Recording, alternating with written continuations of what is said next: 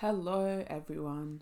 I hope that everyone who's listening is having a great day, and everyone who's fasting and doing things during this holy month of Ramadan.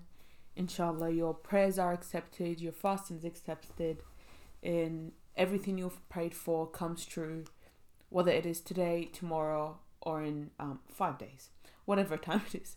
I don't know what I'm saying. Anyways, um, I wanted to record something today for a reason that you will find out shortly, but let me start by explaining why I haven't posted in a while. Well, to be honest, it is a holy month, and a lot of people are focusing on their prayers, their fasting, and just going to the mosque and just being very spiritual and giving back to the community. And I don't want to come here and take away from that and talk about a topic that are not involved within the rituals of this month. I've had a couple things recorded, but I was just yeah waiting till Eid is around and we'll see how we go from there. But the reason why I'm posting today is because I think I had forgotten how to be grateful for everything that I have. And now that I'm saying it out loud, I think I might cry for a bit, but just bear with me. I know it's such a cliche thing to say that we don't count our blessings but we do. Like we all go through hard stuff, including myself, and they do matter. But we need to step back for a moment and appreciate what we do have, because the bigger picture is, I think we focus on what's missing rather than what we have, and that's when, personally speaking, I experience sadness or some depression or feeling sorry for myself and all these things.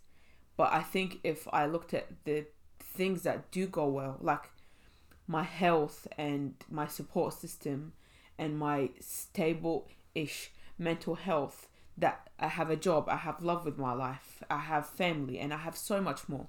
Like, I've got so many things that this one negative thing shouldn't matter or shouldn't equate more in my life than the other good things, if that makes sense. Like, if we put the good things on a scale and the bad things on the other side, I know my good things will weigh a lot more. And this is me saying that whoever's listening and whoever cares, you should weigh in your good things and just let them be your priority because if you have the good stuff, the bad stuff could be worked on. And the reason why I decided to actually post this this morning was because I've had a rough 24 hours, but I thought that was the end of the world for about 10 minutes. Like wallah i think for 10 minutes i was like this is it. It's it wasn't fun. But just before when i woke up this morning i watched a video of children who are refugees and they get asked when was the last time they've had chicken and rice. And here are some of their answers. The first kid says since my father died. And the second one goes i haven't had any in two years and there's a little girl that says, I haven't had it in so long because it is expensive and my mom can't afford it. And in the same video, there's this little boy and he gets offered like a takeaway container of chicken and rice. And the first thing he says is that, Can I share it with my sisters?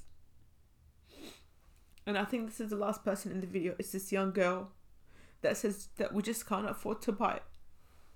I know it's such a little thing, like when I think of chicken and rice, I think of it as my lazy meal. Like it's something that I could easily make because I can't be bothered making food. And there are people that haven't had it in years. Does that make sense? Like, I know I sound crazy. And I it's such a. It could be like a little thing for a lot of people, but I know that, like, the way I grew up and where I come from. Let me give you an example. Um, I think it was around last year or the year before. I was at Coles looking at the lolly section because that is my addiction. And I was looking to try and find the white chocolate uh, bueno that they sell, that they came out with recently. And I'm looking around like, ugh, like this is the worst day of my life. I can't find any white chocolate buenos. And as I said it out loud, I was literally looking at the shelves and I stepped back for a second. I was like, I was literally raised in a war torn country where we didn't have access to clean water electricity, nothing, literally nothing that equates a good life. And here I am, not even a decade later, complaining about the fact that I can't find white chocolate buenos. Like I had no right to complain about that. and it was such a little thing, but I was like, oh my god. I could have died from diseases and viruses so easily. And at that point, your health and your physical safety is your priority. And here is me at the age of 23 or 24 complaining about white chocolate buenos.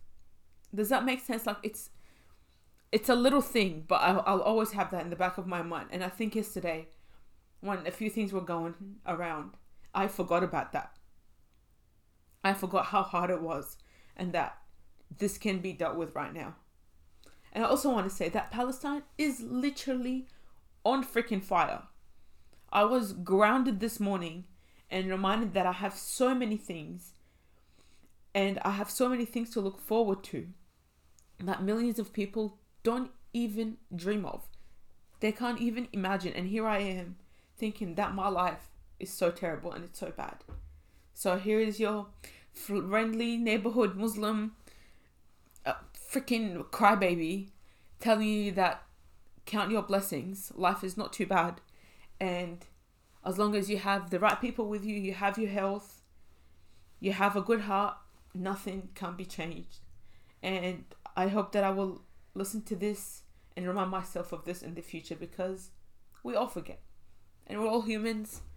And free Palestine. Thank you very much for listening, and we'll speak soon.